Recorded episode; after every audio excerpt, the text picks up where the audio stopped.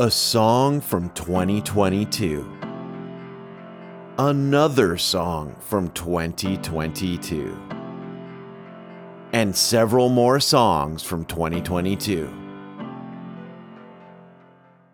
You're listening to Themes and Variation.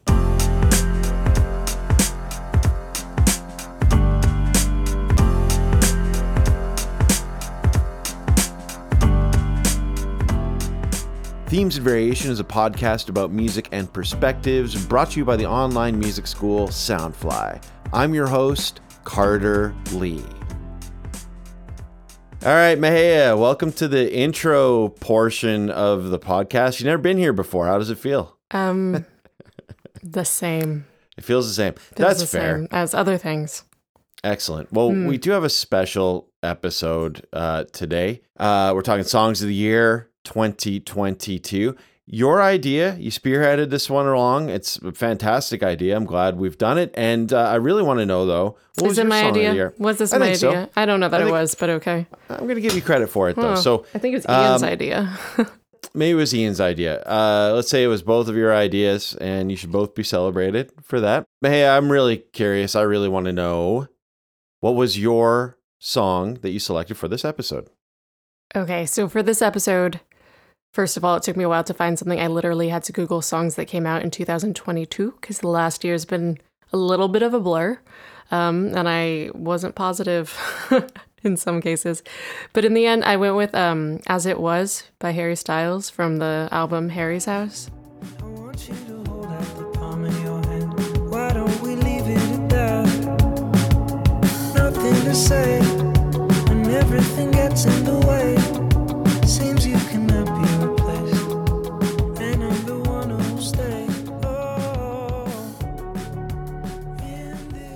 So the emotional territory described in the lyrics is pretty relatable, I think, right now for a lot of us. Um, you know, just looking at what the world is, thanks to the pandemic, there's this feeling that you just kind of have to keep pushing on. And both lyrically and musically, this song gets a lot of that across. Um, there's a driving, nostalgic drum beat throughout. And even the sounds have a very, like, Like, you know, they're kind of reminiscent of like eighties drum machines, but at the same time, it's it's a pretty melancholy song. And I think that is, at least for me, kind of the the mood of the minute, you know, like you need to move on, you need to move forward, but you can't help but kind of wish for a, a slightly less complicated time. So you have this very consistent beat, and then the melody is just full of all these really beautiful hemiolas. So you get that three against two feel where it's like things work together, but they're also almost fighting each other. And I also feel like that is twenty twenty-two in a nutshell. Um, the chord progression too, it's just two minor, five, one, four throughout the entire song, um, which is a really... you know, familiar, popular chord progression, but in a slightly different um, order than maybe we're used to hearing it. I feel like most songs we're used to hearing like one six two five or one six four five or um, you know one five six four, but starting on the two makes it a little, a little unique.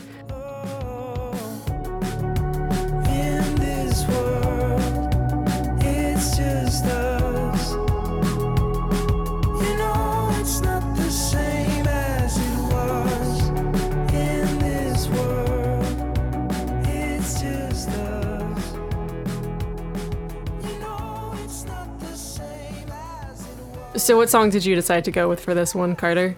Uh, yeah, so I ended up with uh, Mister Worldwide by Pete and Baz.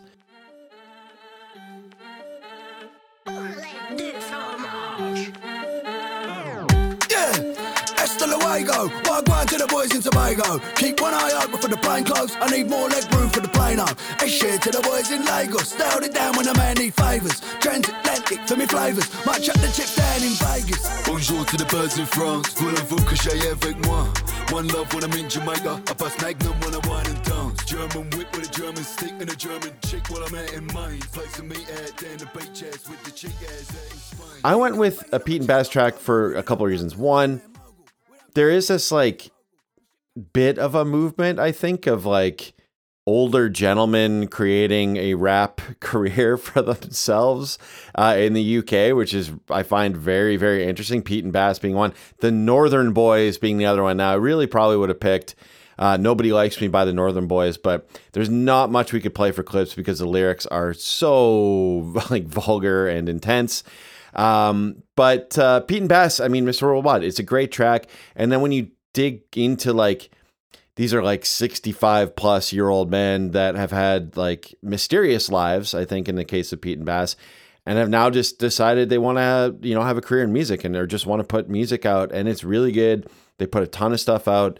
Uh, their flow is impeccable. Um, same with the Northern Boys, um, just like, you know, seventy year olds that are now making rap music. It's really, really amazing. Uh, shout out to P K J, uh, Norman Payne and Kev, of course. I'm just curious what makes Mister Worldwide your song of, like, why is that your song of twenty twenty-two? Because I, unlike several people on this episode, I followed the rules and it came out in twenty twenty-two and a lot of their catalog came out in twenty twenty-one. So I did some research. Uh, Mister Wo- Mister Worldwide dropped in twenty twenty-two. There was some other other stuff, maybe a Sindhu Sesh and uh, nine one, like all those, the, some of those tracks came out, but um, Mister Worldwide was was uh, twenty twenty-two.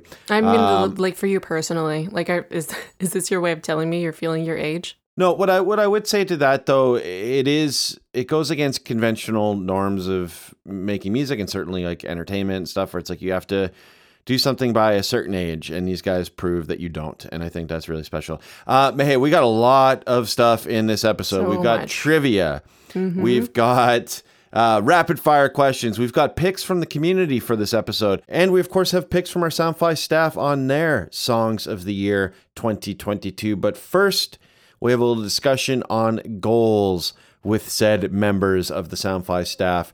We've got our C E O, Ian Temple, Head of Production, John Hall, Head of Growth, Jeremy Young, and finally we'll have Course Producer slash Jack of all trades, Mister Martin Fowler. But I'd say that's just about enough out of us. Without further ado, let's get into the episode Songs of the Year twenty twenty-two with a discussion on goals with Soundfly C E O Ian Temple. Did you have any musical goals this year? And if so, how did they go? Well, I guess my big musical goal was to release the album that we'd worked on over the pandemic, which was Valo Sirotu, uh, my group Sontag Shogun, and we've released it. I can't remember. Early in the year, April, May, March. It was definitely twenty twenty-two, though. It was definitely twenty twenty-two. Um, I know that because now it's showing up on some like year-end best of lists. Oh, and awesome! Stuff like that. So, which is always nice. Um, and so that's how I know it was definitely twenty twenty-two, even though it feels like a hundred years ago. Um, that was a big, a big musical goal. Um, I can't actually remember the goals I had at the start of the year, but at some point during the year they changed a little bit, and I wanted to just kind of play piano more. This is one of the first years in like the last ten years, I think. Partly it's due to the Kiefer course, which I really loved, and I did a lot of that course on Soundfly, um, but partly also just kind of feeling inspired a lot. I just played a lot of piano, and I think my playing got a lot better. That's been really gratifying. Awesome. Um, before we switch topics, I just want to know, so can you say the name of that of the album one more time? It's got a Finnish title. It's called Valo Sirotu. And what does um, that mean? And the, uh, it means the... Put me on the spot. It's something about like the light is is fracturing, the fractured light.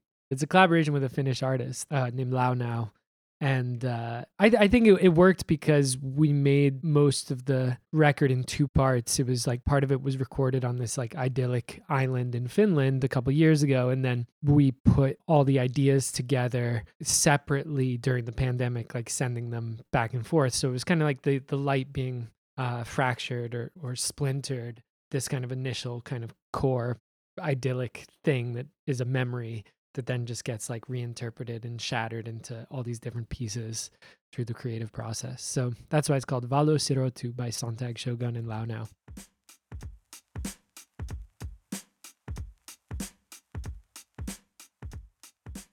Uh, you want the click track on the whole time, right? Definitely. And if you okay. could put it at a really annoying tempo, mm. like one fifty, that would be great. Anyway, I'm just going to jump right into things then. So I'm going to go ahead and ask you the same question Carter's been asking everyone else, which puts me in an existential funk, but maybe it won't for you. Um, did you have any musical goals this year? And if so, how did they go? I don't think I explicitly set any musical goals this year because I knew it was going to be chaotic with Owen arriving. But I think the goal most days is just try and, and do something with the synthesizer. So I feel like it's not just sitting there. I don't think that I've really succeeded very often this year, though. So you may want to exclude this. But uh, the longest stretch of time I got to play it was when Marty came down, and we didn't even have speakers. We plugged it into two amplifiers. So that was like the most most fun I got to have with it this year. That is awesome, though. And babies are a good reason to not have to deal with that. Yeah. There's a lot of goals that go with that. Exactly.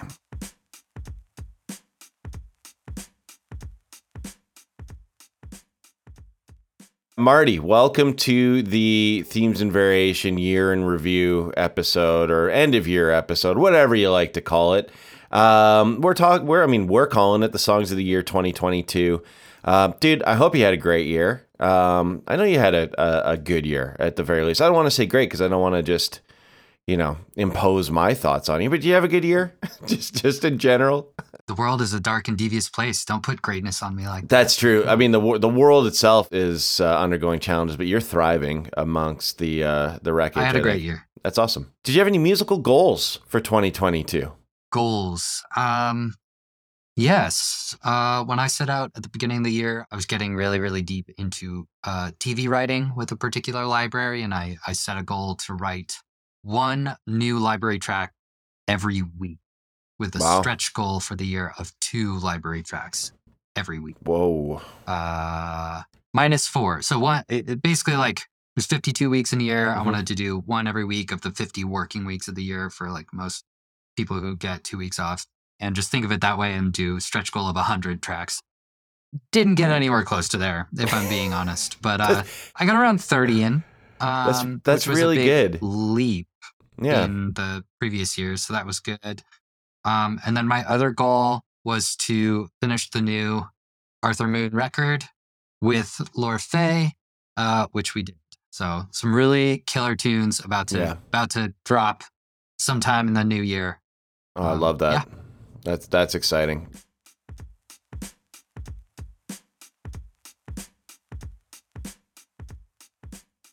Jeremy Young, welcome to your section of Songs of the Year twenty twenty-two. How you doing? Um, good. How are you, man? I'm excellent. So, Jeremy, did you have any musical goals for twenty twenty-two? I can't remember. I'm really, it's like...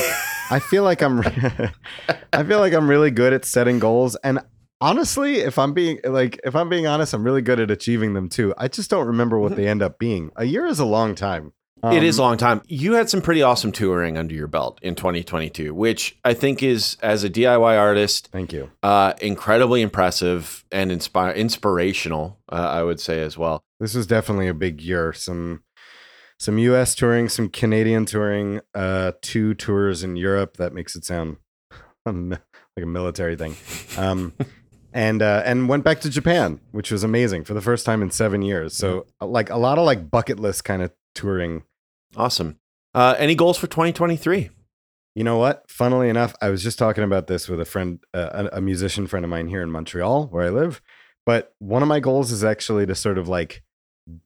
Uh, I don't know. I don't know what you say. Go backwards a little bit. Like I need to kind of like retool, you know, like stop the, the sort of incessant moving forward and always looking for um, more live gigs and more projects or whatever. I think like you get to a critical point where it just becomes unsustainable with everything you're trying to do. So it's better to instead, you know, pull back a little bit and then take a little bit more time and focus on individual projects. So I got some stuff in the works, some stuff that I'm working on with a couple projects of mine already. And I think I'm just going to start saying no more than I'm saying yes, which mm. is what I was guilty of in twenty twenty-two. So yeah, that's, that's probably my biggest goal, which is in a weird way. I mean, it's like the first time I've ever said anything like that to myself. Hey folks, your host Carter Lee jumping in here with the first of what promises to be many segues of this episode. You've heard from our team on their goals from twenty twenty-two and even some goals for twenty twenty-three. Now, let's dive into their favorite songs of the year twenty twenty-two. So you picked a Dijon song. Yeah. Making it the second of this year, actually. Oh, really? Yeah. It's kind of nice. It's a bookend situation because I think maybe the very first episode of the year, Marty picked uh, Big Mike's. That's how I learned about Dijon. So credit to the to the podcast and to Marty for that. Um, this song actually came out in November twenty twenty-one, so I'm breaking the rules a bit here, but I didn't hear about it until, thank you for confirming that, um, until the first podcast of twenty twenty-two when Marty talked about it. Um, and I think a lot of people didn't really hear about it until twenty twenty-two. It, and of all the records I listened to this year, that was the one that maybe influenced me the most and kind of touched me the most um, mm. and just kind of jumped out to me the most. It was...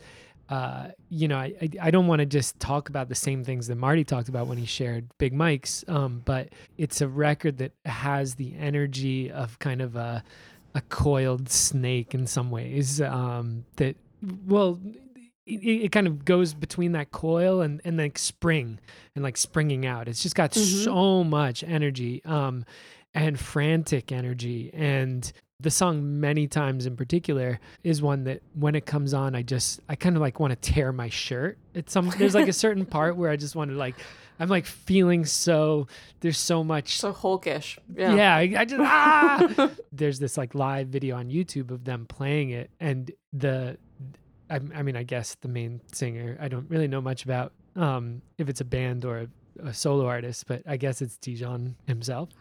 Um, he's just so frantic. He's like screaming and sweating and yelling, and the lead guitarist is also just like yelling right up in his face, and and at one point drops his guitar and then runs around the room as fast as he can to get on the piano and just starts like crashing on the piano.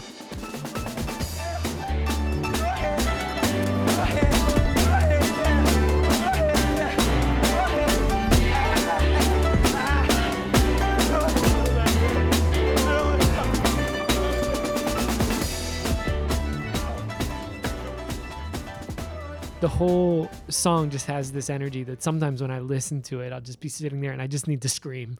Um, uh, and like, yeah, and like scream. It's like an emotive scream. It's not like yeah, a yeah. Rage Against Machine scream. It's like a, yeah, ah, I can't believe this is life. Ah, it's so crazy type, type thing. Yeah, yeah, absolutely. Um, do you have any favorite moments in the song? I mean, you mentioned the piano solo. Is there anything else that stands out to you?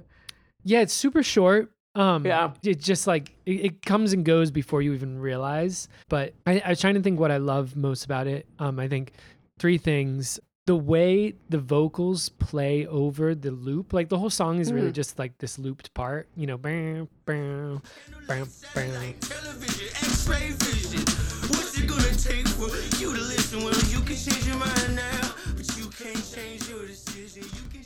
It's just this like little like riff that's looped basically. But the way the rhythm of the vocals plays over it is really, really cool. There's just like a lot of syncopation there. It's a lot of really nice stuff. And uh, I love the melody of the, the um, I guess like the, the chorus part. Um, mm-hmm. the, it starts with like a little scream, ah, or like I, or something like that. Um, yeah. Everyone like hits on that same like moment, that same downbeat, which I really love. Because I, I don't really want to talk about it. Many times you hurt me so much. Many times you hurt me so much. And then the keyboard solo at the end, which feels like, it feels like the song's going to keep going, and then it just like shuts off like randomly. It's so, it, the whole thing's clipped. Once again, it like, it's got this this energy that like lets go and then pulls back, and it's like coiled and it springs out for a moment and then it like sucks you back. It's it's just surprising. It's a really surprising song. Super short, two minutes or something like that, but really um, let loose in a way. And I think that's what I took from this album this year, was actually just like that kind of letting looseness mm. of it, just kind of allowing live to live music to feel live again, and and letting mistakes shine through, and and like that sort of stuff. Yeah, the um, authenticity of it, it's really nice. Um, yeah. Well, it was an excellent choice for twenty twenty-two, even though it came out in twenty twenty-one. I think it counts. I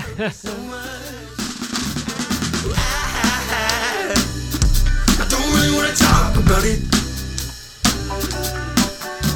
Too many times you hurt me so much. Too many times you said it was. Now I'm going to ask you about your song selection, which is a good one. So go ahead and tell us what you picked.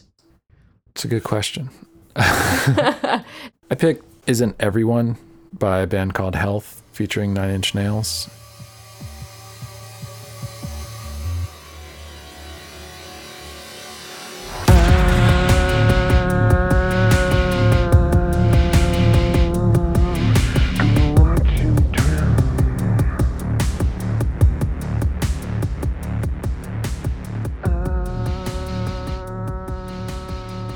It came out, honestly, in twenty twenty-one, but it came out on the album in twenty twenty-two, so I'm kind of cheating a little bit. um, I think it was one of the singles from the album. Um, when I heard it, it just took me back to so many of the sounds that I loved from The Downward Spiral and The Fragile, mm. and I was immediately hooked by that aspect of the song, and then the more I listened to it, I realized it was a little bit like Year Zero at the same time, where it was kind of talking about some dystopian concepts and felt really related to the political and social kind of vibe of the last couple of years. Yeah. I hadn't heard of Health before. Honestly, I hadn't either. And I will probably unintentionally talk about this more like a Nine Inch Nails song. Just it also because, sounds like one. yeah. Um, and I think, if you know, after I heard this, I really kind of dug into more of the, the catalog of Health, and I highly recommend it. I mean, they've got a lot of sonic similarities, certainly, and maybe maybe that's why I enjoyed it so much. One of the funny things about picking this song was I kind of felt like it was likely to be the bummer track of the the team, because it's like so intense, and it's, yeah, I mean, it's pretty negative, but there's like a lot of comfort in a lot of those sounds and things. But I think mm. as a parent and like, uh, you know, just maturing over the last however many years into becoming a parent, uh, some of the, the things in the song that normally would have just kind of given me, you know, like a bit of a Rage Against the Machine vibe of like, I have to do better than this. We have to do better than this. Now have a bit of a reframing. So it was kind of like hearing new Nine Inch Nails slash Health for the first time as a parent and being kind of struck by some of those concepts in a new way of not just like, you know, yes, we have to make the world a better place, but I, you also just get so tuned in on like making everything better for your kids. Like, don't just settle for how things are. We have to, to make things better. With Health and Nine Inch Nails, I think one of the things that they've really tuned into is just, it's a really overused word, but the industrial aspect of mm. sound design and kind of music production. Where do we go?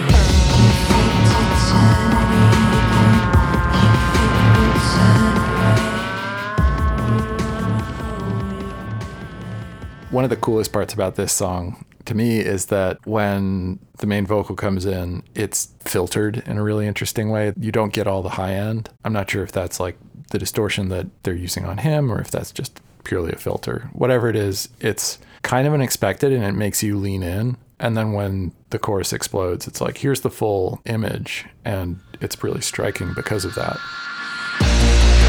Just stop pretending you feel the same.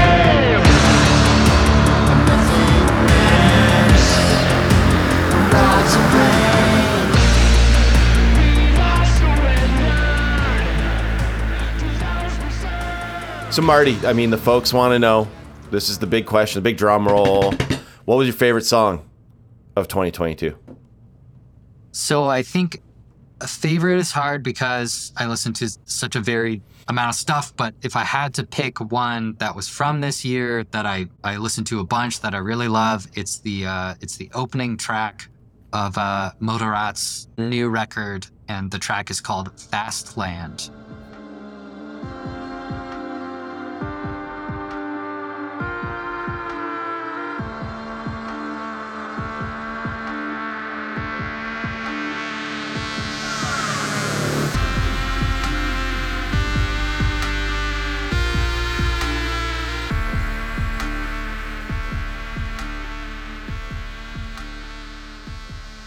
They're uh, an amazing electronic group, the supergroup fusion of Mode Selector, a production duo, I think out of France, if I'm not mistaken, uh, along with Apparat, who's a great producer, singer, songwriter in his own right. They have this like trio group together that they've been doing for, gosh, like fifteen years probably at this point. They made three records and then they were like, guys, this has been fun, but this was supposed to be a side project. Thanks so much for liking it, but we're out. Sorry. We got to go back to doing our own thing. And then this year, they were just like, oh, new record. Enjoy. And I was like, what? No, what? Uh, and it's just, it's like on par with the old shit.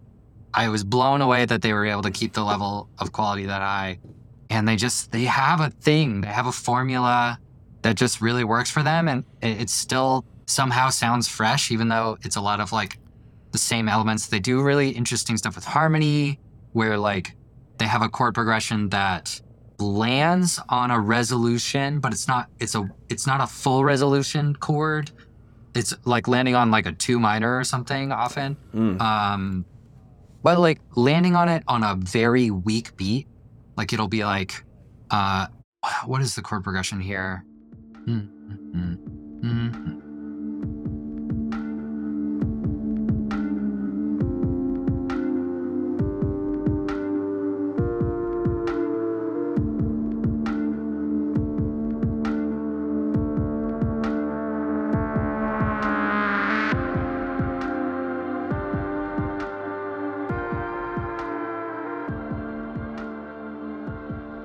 If you're analyzing in minor, actually, I think this one is four minor, flat three, flat six, and then the root minor one.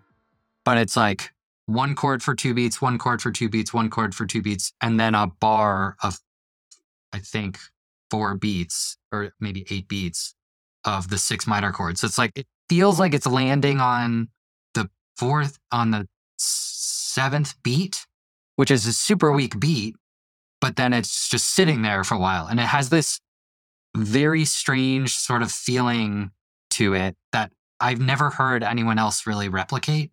And then it just, it's a loop. Like the whole song is that. The journey of the song is them exploring like a single musical idea throughout the entire track and just changing timbres and counter melodies around that single idea, and percussion elements and sound design. I'm so intrigued by that like sort of mantra approach to music making. It's very similar to like, I've heard Mahaya talk a lot about how she loves Ryan Lott's approach to lyricism, mm-hmm. how it's like taking a very simple lyric and treating it like a mantra and really not stretching too far away from it, but kind of just exploring what that one idea can be for a whole song. And they do this in an instrumental fashion that just is so alluring and fascinating to me.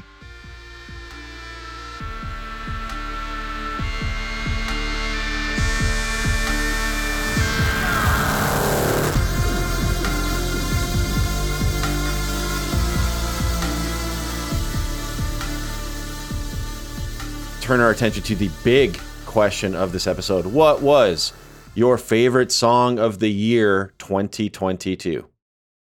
Okay, I went kind of niche here because there were a lot of really big songs that came out, a lot of big albums.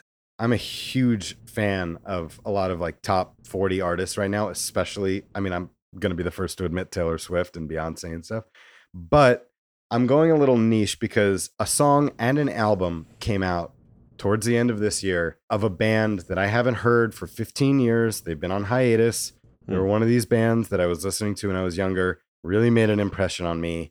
And out of nowhere, they launched a record, and one of the singles to that record just completely floored me. And so my pick is this little-known Yiddish-speaking band out of Montreal. It's a quartet called the Black Ox Orchestar, and they came out with a song called Wiederkehr Echo, and god damn it, it's beautiful.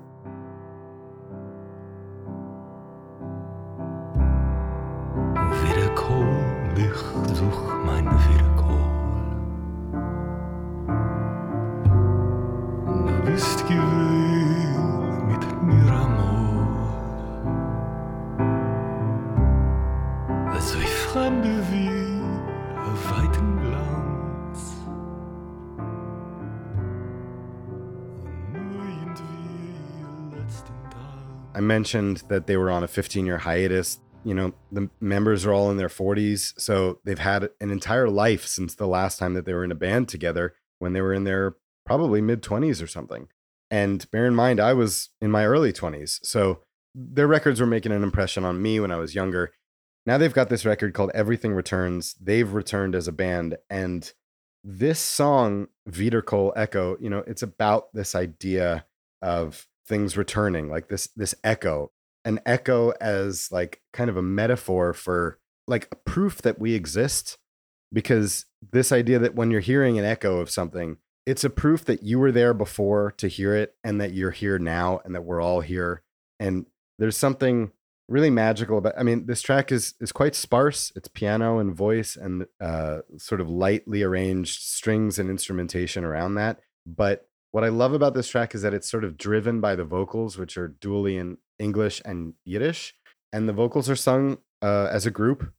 So everything about this track just says, like, we're still here, you know, after all that we've been through, we keep coming back. We're all together.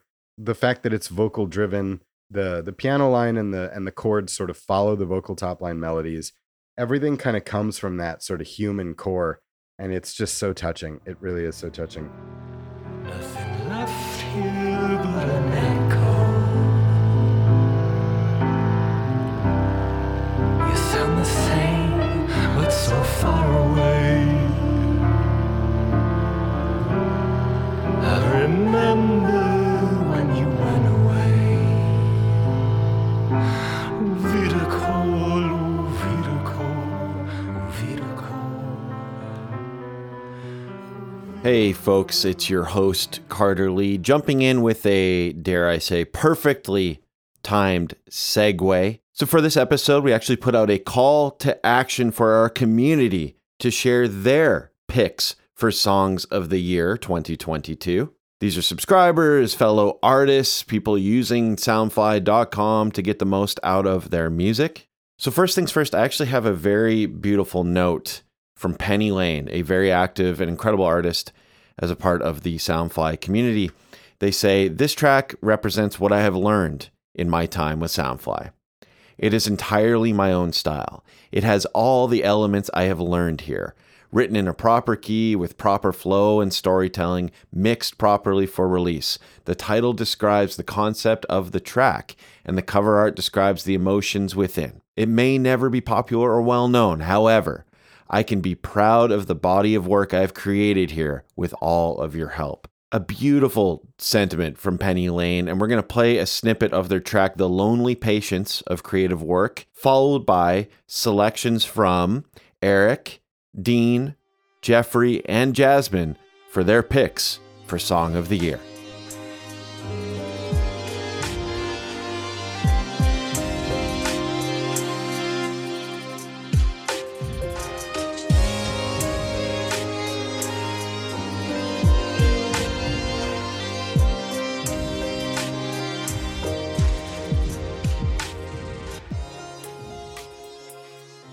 Okay, so when I tried to think of my favorite song from this year, I think I understandably had quite a difficult time coming up with just a single answer when there were so many songs this year that I really enjoyed. But if I had to pick just one, I think I would go with Skies Forever Blue by Toby Fox and Itoki Hana. There was something I should say, but surely it can wait another day. Since I laid my eyes on you, skies have been forever blue. First reason is because while it's not very complex melodically or rhythmically, it's actually quite simple, but like the Like the best video game songs, it's both catchy and memorable, both because of and in spite of that. Second reason is the lyrics made me pause and think, I want to come back to this song because I feel like there's an actual story here. And so I listened to the song multiple times. It drew me in. And final reason is really, I just love some good chiptune, especially when it's mixed with live instruments and arranged so skillfully. I laid my eyes on you. Skies have been the bluest blue. Now that everything is breaking, let me say the same thing. twenty twenty-two was a great year for music. And what made it especially great was the return after sixteen years of one of my favorite musicians, the enigmatic British soul man, Lewis Taylor. He'd been busy with Gnarls Barkley and other, you know, uh, band directing gigs and stuff. But it did beg the question after all that time, like, how would his writing be? And would he be producing, you know, in a, in a way that's uh, reflected the all the change that's happened since he last did a record? And the answer was yes, that his album Numb, released in the midsummer last year, or this year rather, was um, it was beautifully written, beautifully arranged, beautifully produced, and a real inspiration for for those reasons. And also because uh, Lewis is roughly my age. And so it's great to hear someone who is writing about that time in their life and still able to be melodic about it and not overly earnest about it. And uh, uh, so I hope that one day to be able to uh, emulate all those things in my own uh, writing. And uh, I know now it can be done. So uh, that's why I picked uh, Final Hour from Lewis Taylor.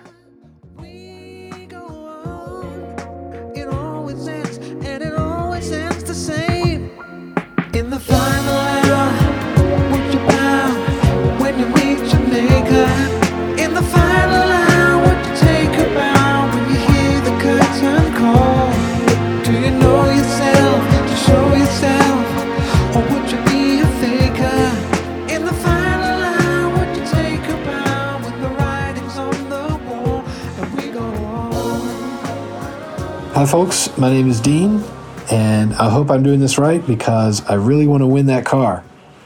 Uh, big caveat right up front, other than one album, uh, none of the new music that I got this year was actually released in twenty twenty-two. You know, I get a lot of like new to me stuff in the used record uh, bins.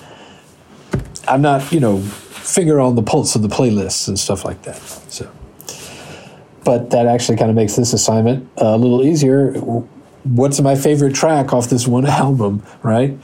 And that album is uh, Equindeo Inversions Instrumentals by El Michel's Affair meets Liam Bailey.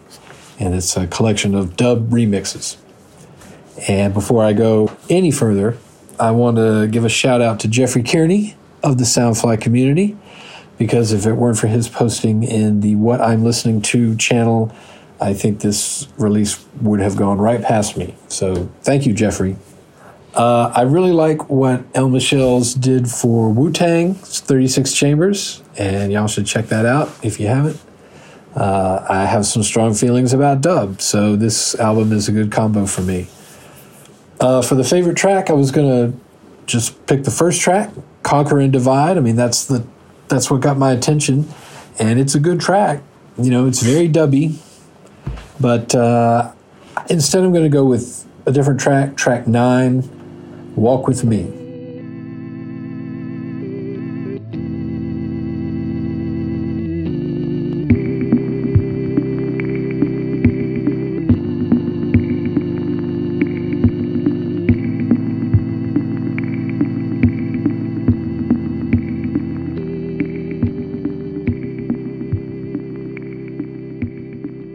This is kind of a down-tempo track, and it doesn't have any of the wild mixing or the effects abuse or, you know, any of that good dub stuff. It's just a pretty simple mix, and the track develops kind of slowly. I mean, to me, it doesn't even really get going until it's more than half over. It's mostly organ and percussion, and eventually this kind of pan flute comes in and does its thing and then leaves. And I kind of admire that simplicity. I admire that kind of restraint. You know, it's something to think about, something I think about when I'm doing stuff, you know, about like, is something truly necessary here? What can be taken away? you know, what do I not need to put in here? You know, or am I just making excuses because I'm lazy and I don't feel like adding parts? I'm not sure. Uh, anyway, maybe next year, twenty twenty-three, I'll get some like literally new music and I'll have some more choices uh, this time next year. But in the meantime, happy holidays, everybody, and uh, see you next time.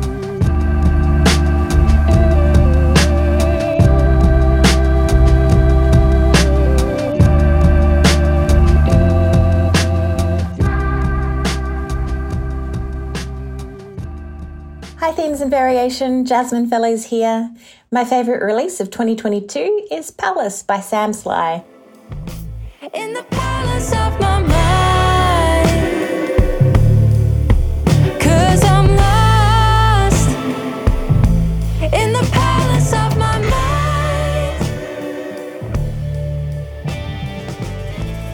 It's such a wonderful, swirly and slinky sounding song. It's got these great vulnerable lyrics, and Sam has an awesome voice too. As a bonus, Sam's based here where I live in Canberra, Australia. I think it's great to support our local musicians. Hey folks, it's Mahaya, and I'm here to introduce the next segment of the show because apparently to Carter, very many segues means two segues. What you're about to hear was meant to be a sort of quick fire question round. I want you to know that every single panelist was asked to keep their responses to no more than five words. You'll see that definitely didn't happen, so a little bit of a bone to pick there. Uh, but what they lack in brevity, they make up for in insight and sentiment. So I hope you enjoy this next segment. There's a chance Carter will be back for your next segue. If not, I guess I'll see you then.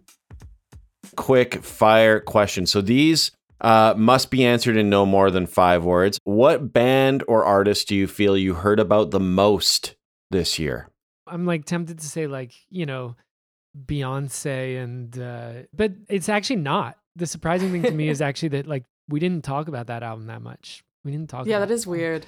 I was gonna say maybe Lizzo, but once again I'm actually surprised we didn't talk about that album that came to mind for me though, because the crystal flute thing was like that's a significant oh yeah yeah that's true that was a pop, pop cultural moment. I feel like there's like artist or band I heard about the most, which is like a maybe like niche subculture conversation, and then there's like pop music, you know. I feel like I heard about Drake a lot this year, but in my zone and circle, um, in like weird electronic music land, everyone was talking about the new Burial record and how it's like mm. he took sounds from like some P S four game, ran them through a reverb, that's and sick. Then put that out as a record. That's so sick. I love that. I think we I think we exceeded the five word limit on that one, but I'm glad that we did. Because, oh shit, uh, I forgot. I need... We can do it again if you want. No, no, no, no. I I'm um, I want I'm leaving that in. I'm leaving that in.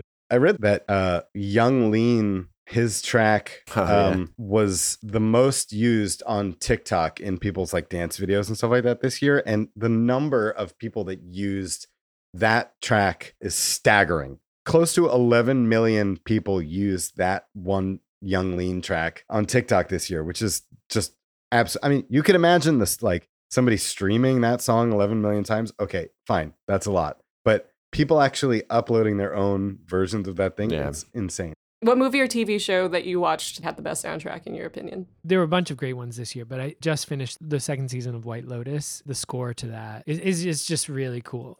Carter, you're killing me with like making, these, making me work my these are Mahaya, I don't these are Mahaya specials. Yeah, dude, I don't. Man, it's um, so fried. I also just like don't watch that much T V. Yeah, if I'm being honest. But uh, let's go with Wakanda Forever. I mean, yeah, fair. Pretty good soundtrack. You know? Absolutely. Oh, that's a really good question. It's hard to pick one. I mean, mm-hmm. gosh, there's so many good like. The first thing that came to my mind was Black Panther, Ludwig Göransson's yep. score again, but yep. like, I don't know. I mean, White Lotus, but Nicholas, I think it's Nick uh, Britell, Nick Britell, uh, who did, I want to say he did the score to Succession, but also that Lakers series. Um, yeah. Uh, winning time. Winning time. Yeah. So, I mean, it's, it's impossible to pick just one. There's been so much good scoring. Yeah. Hey folks. Yeah, no, it's me again. Um, what we're about to jump into is the trivia round of the episode. You're going to hear some questions that aren't necessarily the easiest. I do stand by them. Go ahead and play along with the panel if you'd like. See how you do. and we'll see you back here at the end of the episode to wrap things up. Good luck. And now uh, to, to bring it on home with some trivia questions, um, you and your fellow co-workers are going to be asked these, or have been asked these, very challenging trivia questions about the world of music in the last year. Nobody's doing well on this, so please tell me it's gut. Multiple choice. So these are all about music that was released this year. Okay. So which of the following artists did not release an album in January two thousand twenty-two? Beirut, King Gizzard and the Lizard Wizard, F K A Twigs, or Animal Collective? Well, I know Animal Collective released an album this year, but was it in January? If Beirut did release an album this year, I did not know that they did. So Beirut. I know Animal Collective released like some kind of film score, so I feel like it was probably not them. Beirut didn't release an album, right? I feel like I'm walking into a trap here, but I do kind of think that King Gizzard released something like later in the year. Like I want to say that that feels more recent, so I'm going with King Gizzard and the Lizard Wizard. The answer is Animal Collective. Their album came out in early February, so that's a that's a mean mean question.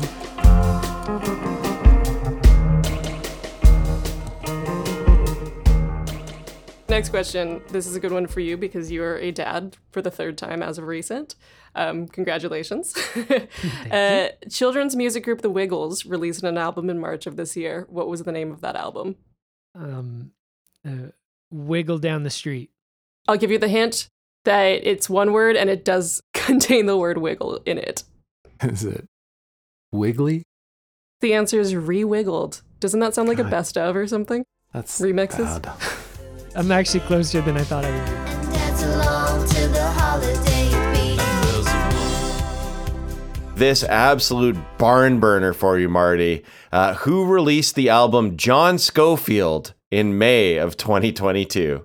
Uh, would that be John Scofield? It would. Yes. Excellent. One for one. Um. Okay, next one. Who released the album John Scofield in May of two thousand twenty-two? Is this a trick question? It must be a trick question.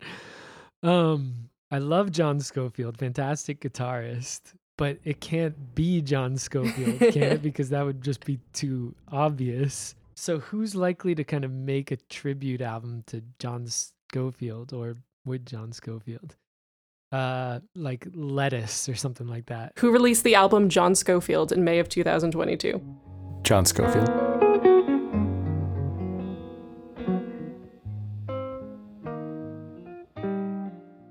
In May of this year, Harry Styles released an album with a two-word title. The first word is Harry's. What's the second word?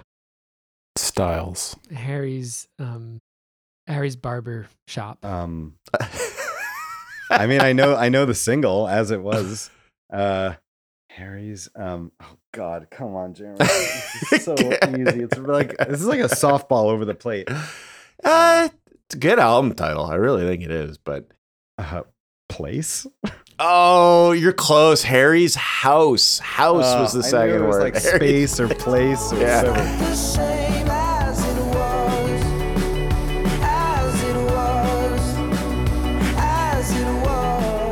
whatever. Um, Carrie Underwood released an album in two thousand twenty-two. Fill in the missing word. Blank and Rhinestones.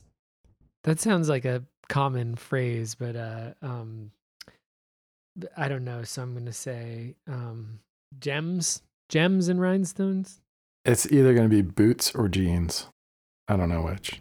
Oh my gosh, you're so close with one of those. Cowboy boots. Oh, the answer is denim and rhinestones. Damn. So close.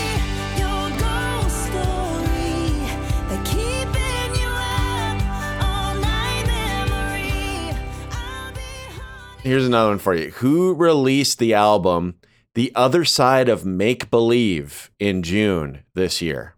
Don't. Dude, I have no idea. This all just sounds so familiar. Um, the Smile? No. I'll, I'll give you one more, one more guess. Please don't tell me it's Red Hot Chili Peppers. No, no, no. Um, this was Interpol. Interpol released oh. The Other Side of Make Believe in June.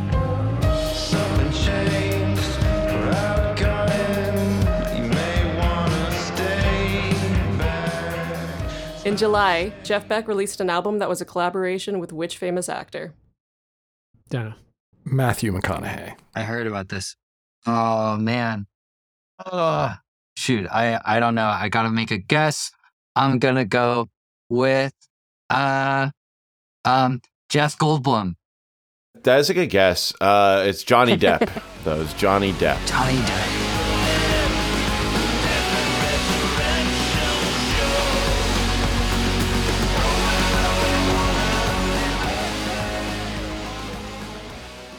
So who released an album this year with a one-word title that means a revival or renewed interest in something? Um, somebody released an album called Renaissance. Someone released an album called Renaissance. Somebody I, quite big released an album called Renaissance, and it's shocking we haven't been talking about it more. I don't know, man. Is it? I, I would just like wager a guess, Kendrick Lamar. Okay, that sounds like Beyonce Renaissance. Yep, Beyonce Renaissance. Good job. That um, one. Woohoo!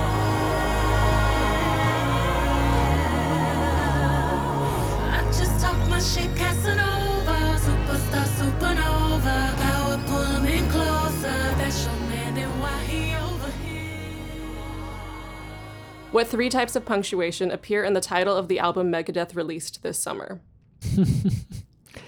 um, uh, uh, three types of punctuation. Um, a colon, uh, a p- apostrophe, and a um, question mark. Uh, colon. Two more. Tilde. And umlaut. Those are really good guesses. None of them are correct. The answers I was looking for were a comma, an ellipsis, and an exclamation mark. The name Damn. of the album that Megadeth released this year was called, or is called, The Sick, The Dying, dot, dot, dot, and The Dead.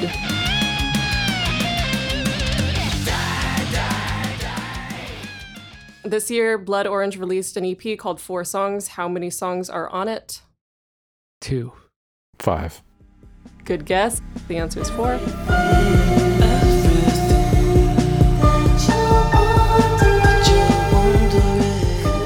Um, who released an album called Music for Animals in twenty twenty-two? Music for Animals. Oh, is it John Hopkins or Nils Fromm?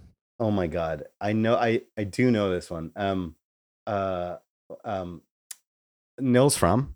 Yeah, you got it. Yeah. You got it. That's and that's oh. a tough that was a tough question. So well done.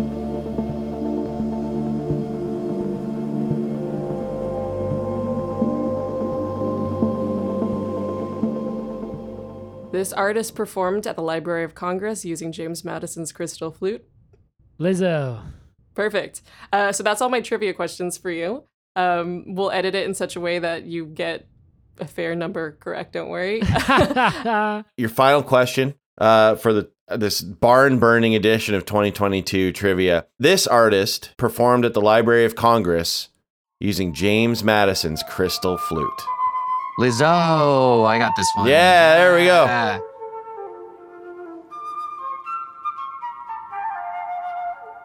You went one for four, but the one you got, I think, is worth four points. Yeah, but on, so. I feel like two of those questions, I kind of got like half halvesies. So let's yeah. just call it. Let's call it well, a two, two for five. You can call it whatever you like. Uh, who's keeping score? I'm I'm keeping score a little bit, but you know what? That's neither here nor there. Jeremy, thank you so much for doing this. Oh. Great luck to you in twenty twenty-three and all thank that you. you do musically. You too. Go Themes and Variation. And that's going to do it for this episode of Themes and Variation. Thank you so much for listening. If you'd like to listen to every song mentioned on this episode, be sure to check out the Spotify playlist in our show notes. This one is going to do it for twenty twenty-two. Thank you so much. If this was your first episode that you checked out or you listened to them all, we really, really do appreciate you checking out the show. If you'd like to get in touch with Themes and Variation, you can always drop us a line at podcast at soundfly dot com. Of course, remember to check out Soundfly for all of your music learning needs. And folks, it has been a pleasure. Happy holidays and have a great new year.